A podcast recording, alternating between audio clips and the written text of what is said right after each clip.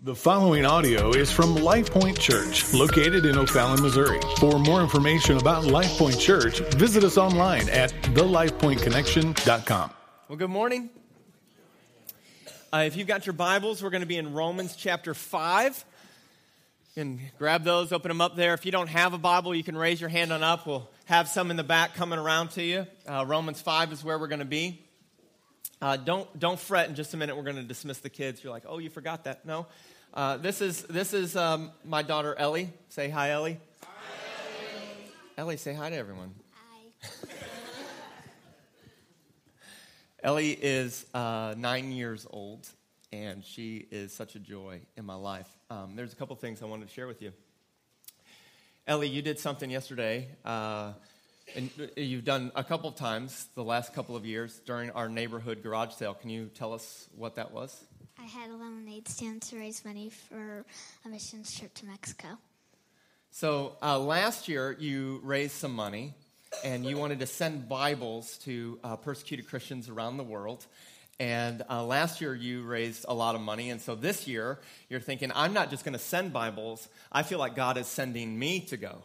And so this year, you're going to go to Puebla, Mexico. And part of your lemonade stand was to raise money for that. Now, tell us, um, tell us how much money you raised for that. One hundred and fifty-seven dollars and five cents.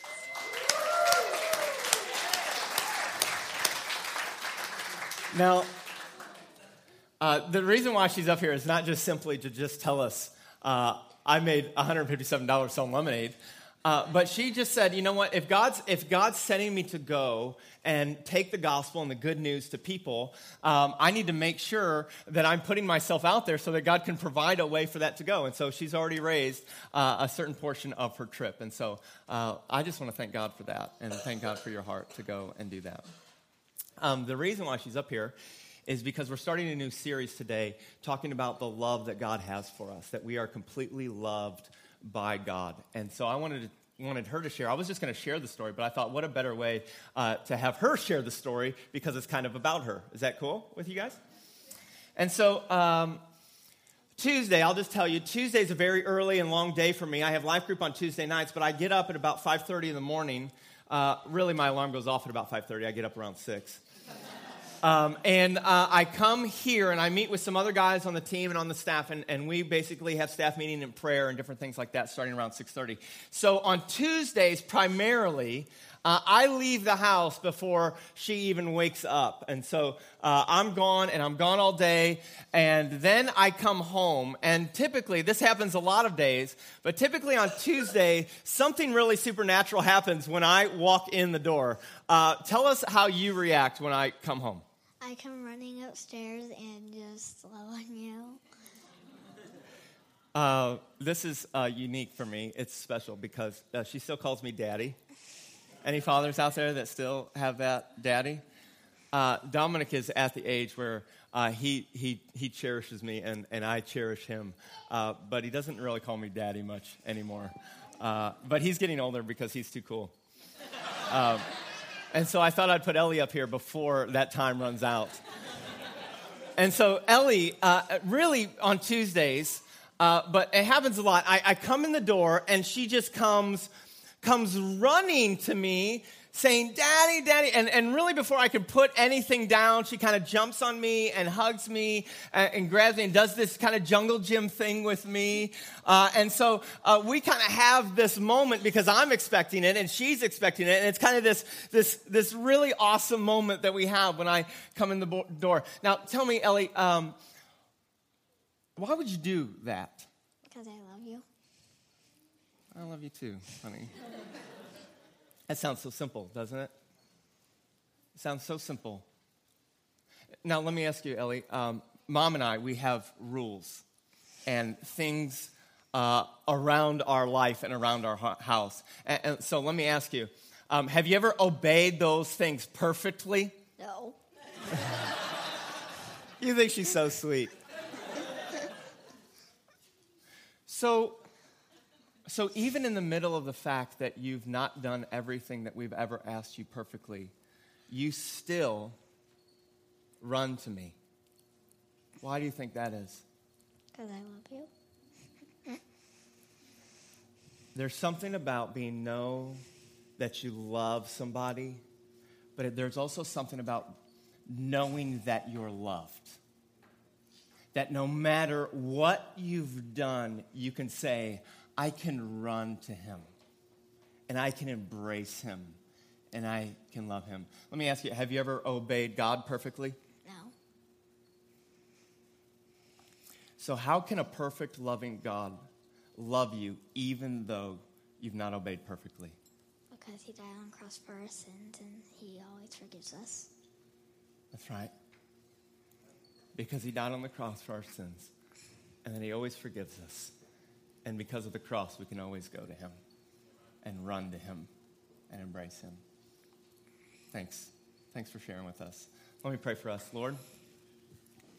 I pray, Lord, that uh, your word will speak to our hearts this morning, that they will lay us bare, knowing that you absolutely love us and that we can come to you despite any circumstance or any situation, for we need to know that we're loved by you, God.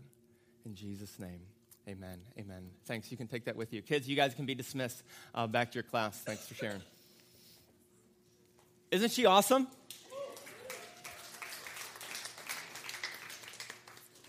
Romans chapter 5. Like I said, we're going to be starting a new uh, kind of series today talking about being loved. And Romans chapter 5 is going to kind of set the stage for us. I'm so glad um, that God has blessed me with, with children that I can actually love on them.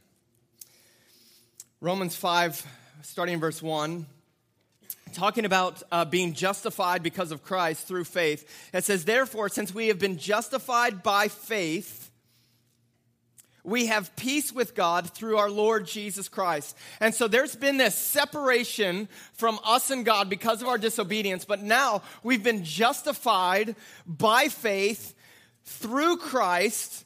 Uh, and now we have peace with God. And so, the reason why we can run to God, the reason why we can uh, cling to God, the reason why we can trust in God is because we've been justified through Jesus Christ. Look in verse 2. Through him, through Jesus, we have also obtained access by faith. Uh, okay, so being loved by God and loving God by faith, being justified, gives us access to something. It says we have obtained some sort of access to something by this faith. What is this access, Eric? Well, I'm going to tell you. It says into this grace in which we stand. And so here's the deal grace is receiving a gift that we don't deserve namely the love of God. And so we've received grace that we don't deserve because faith enables this grace to be poured out upon us. Watch what it says. In which we stand. We stand in this grace and we rejoice in hope of the glory of God. So not only do we rejoice in grace, not only do we rejoice in God's love, but we hope in God's love because it reveals to us the glory of God. 2 Corinthians 4 6, it says that the glory of God is seen through the face of Jesus Christ. And so, if you want to talk about what is the glory of God, you want to talk about what it means to stand in the glory of God, it's meaning to stand in the one and only Jesus Christ. Verse 3 More than that, we rejoice in our sufferings. That's kind of weird. How would we rejoice in our sufferings? If, we're there, if there's peace with God, uh, how do we still suffer? But we do rejoice in our sufferings, knowing that that suffering produces endurance, and endurance produces character, and character produces hope, and hope does not put us to shame. Because God's, what's that word? God's love. Hope does not put us to shame because the Bible says that God's love has been poured into our hearts. Did you, did you hear Ellie this morning? She's saying, listen, I run to you because I know that you love me. I know that I'm loved by you. I know that you love me and I love you. And so there is a love that God has for us. Look at what it says. Because God's love has been poured into our hearts. Eric, how does God's love pour into our hearts? Through the Holy Spirit who has been given to us. It's one thing to say God loves us, it's one thing to know scriptures that point to the fact that God is love. And it's one thing to have those scriptures memorized, the truth memorized that says, see, God says that He loves us, but this says that God's love is actually poured where?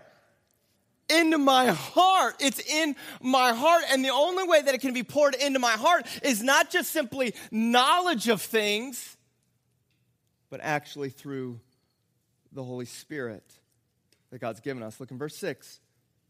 For while we were still weak, at the right time, Christ died for the ungodly. Any ungodly people in the house? Okay, and so Christ died for those who are ungodly. Listen, Ellie said it this morning. She said, she said, I've never obeyed perfectly. I'm not able to obey perfectly, but Christ died for the ungodly. For one will scarcely die for a righteous person, though perhaps a good person, one might dare even die. But God shows his, give me that word, his love for us in that while we were still sinners, Christ died for us. And so God demonstrates his love for us in both word and deed.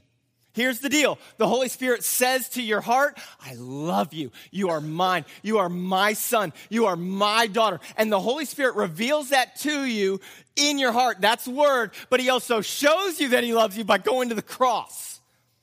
He demonstrates this word that says, I love you, and he demonstrates it through, I'm going to die for your sins. And so God not only reveals his love for us through the Holy Spirit, not only does he tell us that he loves us, but he shows us by absorbing the penalty of sin on our behalf. Love is displayed through word and deed. Isn't being loved good?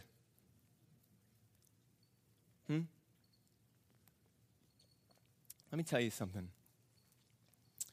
Being loved by my kids is good. Amen? Being loved by my bride is good. Being loved, it's, it's a wonderful thing, is it not? If you've ever experienced being loved, it is magnificent, is it not? And so here we are today asking ourselves, isn't being loved by God great? When the Holy Spirit tells you in your heart, I love you. When, when, when He displays His love for you through the cross. The question I want to answer today is why? Why is being loved so good? Why is being loved by God the greatest thing? And, and some of you say, Eric, come on. I mean, that's, that's easy, right? Being loved by God is good and being loved is good because it feels good. Amen? I mean, it feels good. It makes me feel good. It makes much of me. It, it, makes me happy. It makes my smile. When my daughter comes and puts her arms around me and says, I love you, daddy. And my son comes and puts his arms around me and says, I love you. And when my wife comes and embraces me and tells me, I love you, Eric, that feels good, does it not? It feels good. It, it, feels good to be loved. And so the greatest thing is to be loved by the greatest one, that's God, and that feels good to me. When you're loved, you're given something that's good. Is being loved by God the greatest thing because it makes us feel good? Why is being loved by God so good for us? Why do we want to be loved? Let me ask you. Why do you want to be loved? Why do you want to be loved by God? Let, us compare this to forgiveness. All right, can we do that? Let's say that I've wronged my wife, which never happens. but let's just say that I've done that. Okay, so let's say let's say um, let's say I've wronged my wife and I want forgiveness. Why why do I want forgiveness? So I go to my wife and say, "Sweetheart, will you will you forgive me?" And, so the question is, why do I want that type of forgiveness? Is it because, well, um, I have convictions? Is it because my conscience is killing me? You know what? I did something wrong and my conscience just can't really bear it anymore. And so I've got to admit that I've done something wrong and my conscience is, and I, am losing sleep over it. And there's this tension in the house and there's this tension in my relationship. And so I don't want to lose sleep anymore. And I don't want to bear this weight anymore that says, oh, you know, my conscience is killing me. I have this shame. I have this guilt. Anybody felt shame or guilt? All right. And so I don't want to bear this shame. I don't want to bear this guilt anymore. I don't want to bear this thing. And so I need to ask for forgiveness. Or, or maybe uh, every time I walk in the room, there's this tension. She kind of turns away from me, and I kind of ignore her a little bit or something like that. And I don't like that tension. So I need to ask for forgiveness. Maybe I've wronged her so much that I'm actually afraid that she's going to do something to me. And so, why do I ask for forgiveness? Because I want my conscience cleansed? Is it because I want that tension to be removed? Is it so I can finally get a good night's sleep? Is it so finally I can get that fear that's kind of lingering over me that something bad's going to happen to me, be that removed? Is that why I'm asking for forgiveness? Or could it be that I just miss my wife? Or, or, or could it be that that because of this thing that I've done, it's, it's separated us? Could it be that there is division now in our relationship and I want my wife back? Because there's a separation between our communication, there's a separation between how we touch and how we feel and how we embrace. And there is a disconnect now because of this thing that I've done. And I want forgiveness because I want to be reunited back with my wife. So it's not so easy. Why is it good to be loved by God? Why do you want to be loved by God? Flip over to John chapter 11.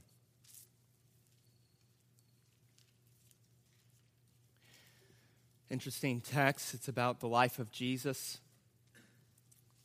And he was away from a place called Bethany where he had loved ones. And a message was sent to Jesus. I believe that if we would begin to see the good that comes out of being loved by God, it will change your life. Okay? It will change your life. And so I'm wrestling and I'm struggling and I'm asking God to show me this. But, but watch this. Uh, chapter 11, starting in verse 1. Now, a certain man was ill. His name was Lazarus of Bethany, in the village of Mary and her sister Martha. And it was Mary who anointed the Lord, anointed Jesus with ointment, and wiped his feet with her hair. Whose brother Lazarus was ill. And so you've got this kind of family here. You've got Mary, you've got Lazarus, you've got Martha, all there. Lazarus gets sick. And so the sisters sent to Jesus saying, Lord, him who you, give me that word, love is sick. Jesus, hey, uh, uh, hey, I needed to tell you something. Um, Lazarus, the one that you loved, he's sick. But when Jesus heard it, when he heard the news, he said, this illness does not lead to death, but it is for the glory of God. And the glory of God is revealed through Jesus Christ. And so he's saying that this illness does not lead to death. It is for the glory of God so that the Son of God may be glorified through it. Now, you have two aspects serving on the table right here, which is love and the glory of God. It says that Jesus loved him, but there's a compelling factor on the glory of God. How do they mix? Watch this. Verse 5. Now, Jesus, give me that word, loved Martha. Now, man, how many, how many of you have ever been in your day trying to figure out, am I loved by God? You know, we, we live our lives asking ourselves if we're loved by God and if we're having a good day and it's 80 degrees outside and the sun is shining and everything's in line, then I must feel loved by God. Amen? But if I'm having a bad day and my brother's sick and he's about to die, do I feel really loved then? Our love, the way we feel loved, is circumstantial through our situation. Now, watch what happens. Now, Jesus loved Martha. I love how he puts it there. He loved Martha, and he loved her sister, and he loved Lazarus. So, because he loved them, Therefore, because he loved Martha, he loved Mary, he loved Lazarus. So when he heard that Lazarus was ill, what did he do? He stayed two days longer in the place that he was and he let Lazarus die. Now, that does something to our theology, doesn't it?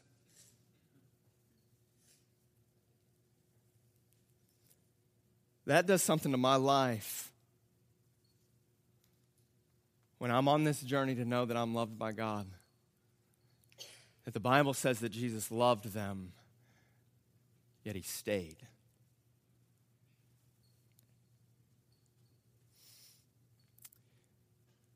Jesus is motivated by the glory of God.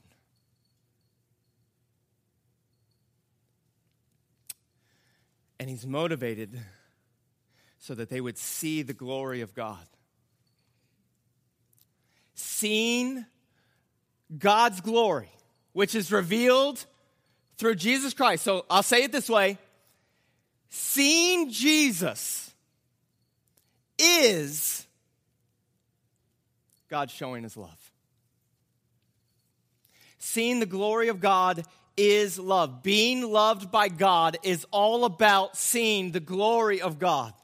And so when you see the glory of God, then you know that you're loved. Now, let me tell you something. Write this down if you take notes or put this in your mind right now. God shows that we are loved by doing whatever is necessary at whatever cost to show that we would see and be satisfied in the glory of God.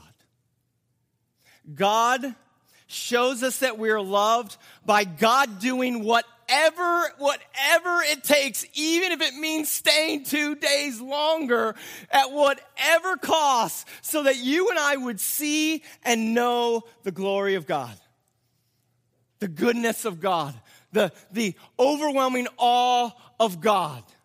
John 17, 24. Listen to this.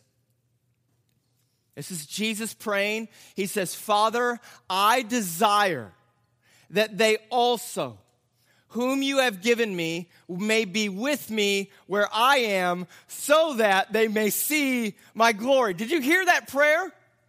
He says, he says, Father, I desire that they who you gave me will be with me.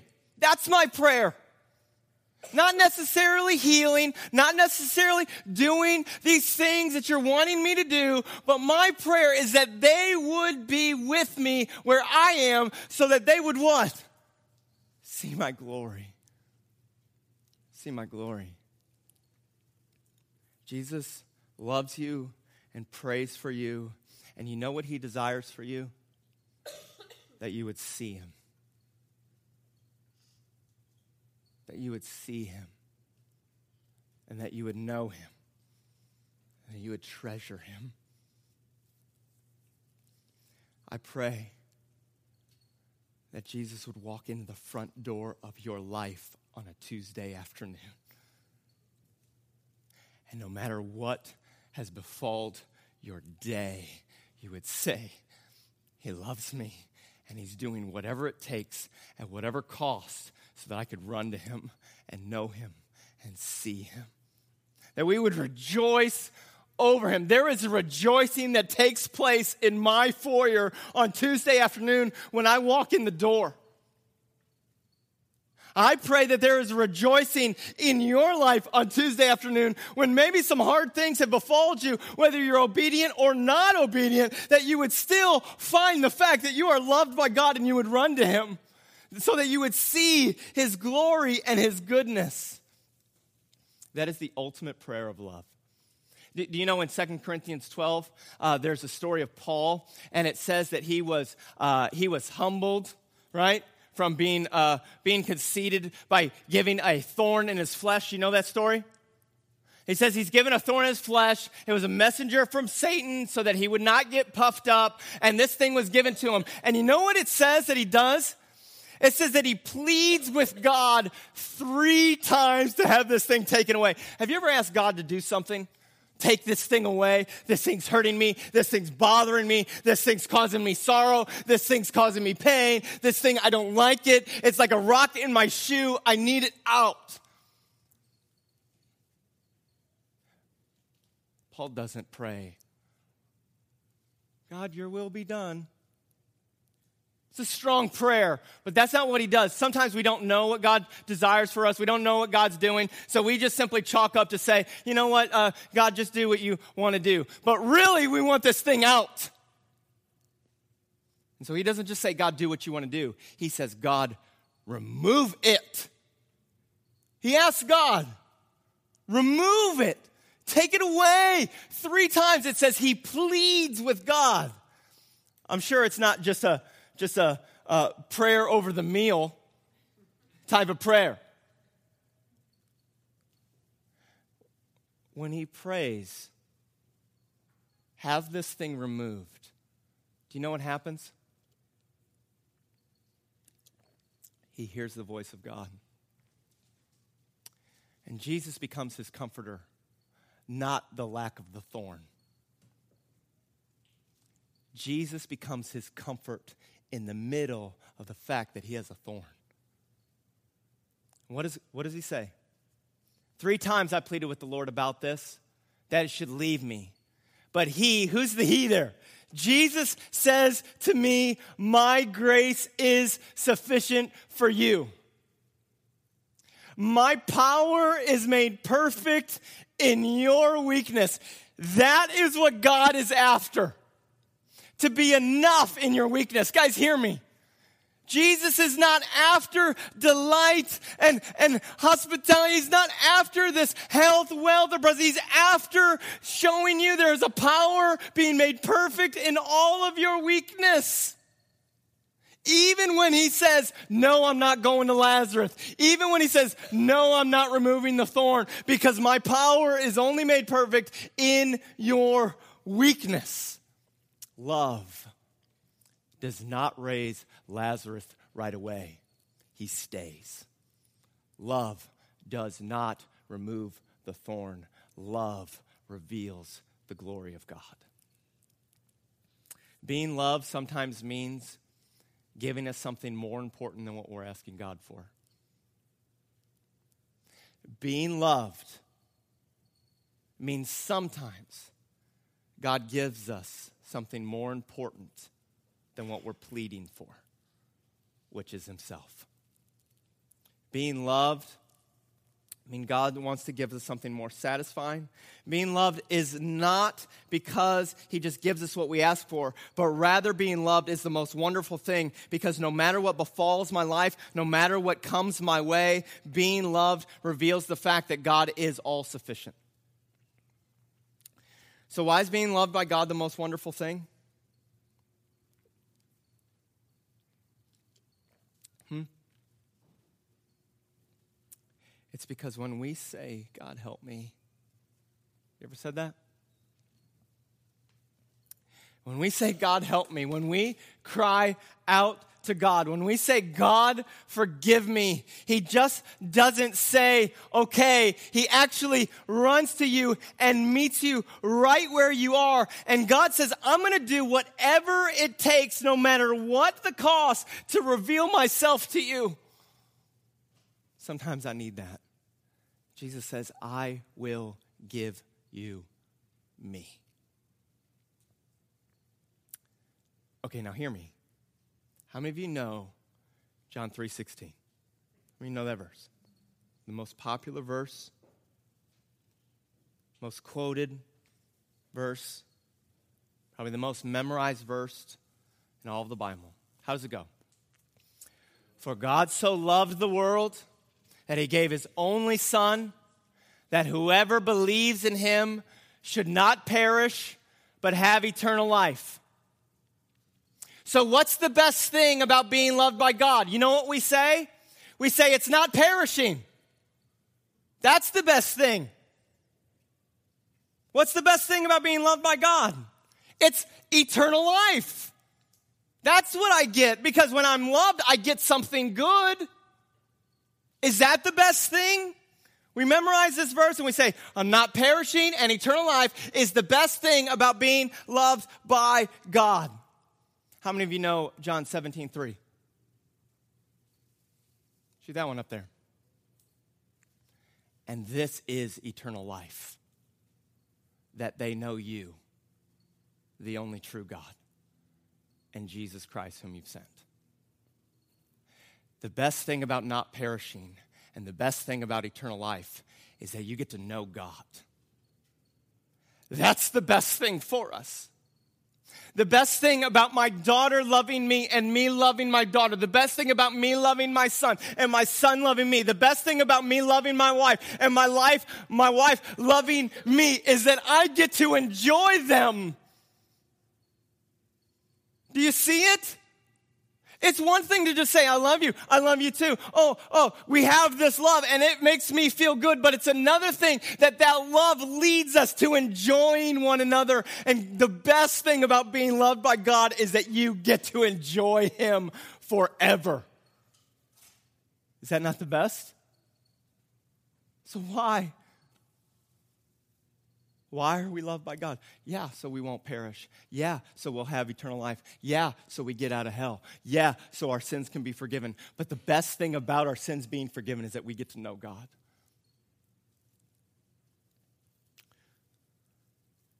My kids display their love for me, and I display my love for them, and it feels good because it allows me to personally know them.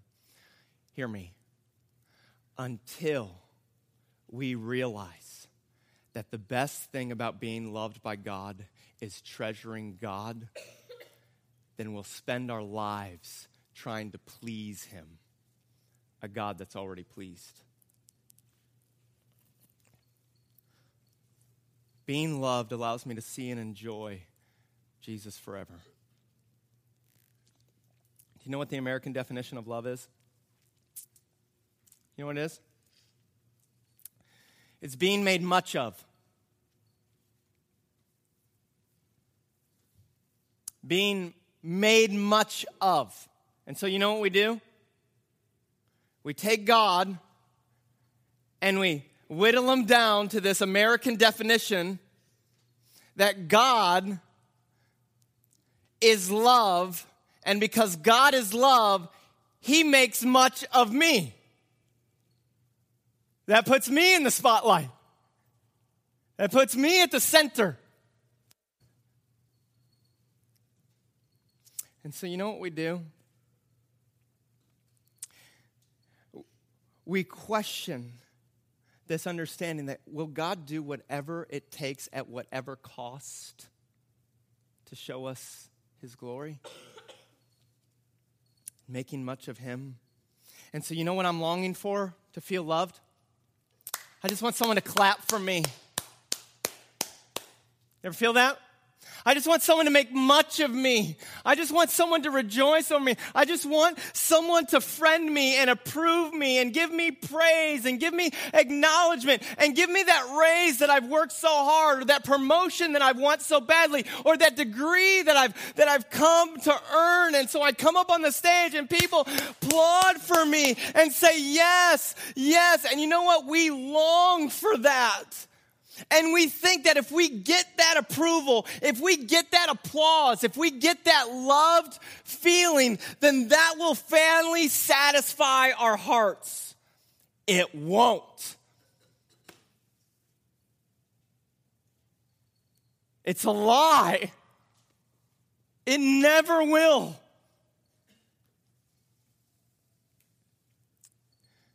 You will be satisfied when you realize you're already loved.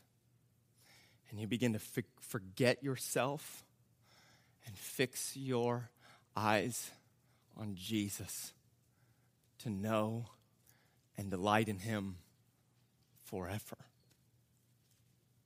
That's the greatest thing about being loved. You can spend your whole life trying to earn something that's already yours and miss out on the relationship that God has for you. When you know you're loved because of the finished work of Jesus Christ on your behalf, you'll run to Him no matter what. I think the reason why we don't run to God is because we think that somehow deep down God's not pleased with us. Jesus paid all.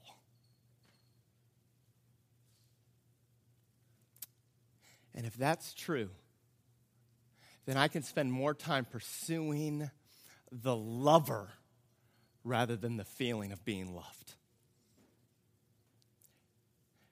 Why would we not pursue the lover? Let's do that today. Amen. Jesus. You are the lover of my soul. And Lord, today I know that I've done many things wrong. And even as a pastor sitting in this stool so many times, I, I struggle with approval. Lord, approval from people, but more approval from you. And so, Lord, I pray today that you would remind us, God, that the cross was enough. Lord, that you don't, you don't love me someday. You don't love me on the day that I finally get it right or do well, but Lord, you loved me while I was a sinner. Holy Spirit, I ask that you would speak to our hearts right now that you would reveal the fact that you absolutely love us. And Lord, that we would stand in that and that we would rejoice in that and that we would pursue you as our lover and not just an emotion or a feeling of being loved. Because loved is who I am, and I'm wanting you. I want to know you, and I'm running to you like a nine year old runs to her daddy. Jesus, fill us up today. In your great name. Amen. Amen. As the worship team comes up,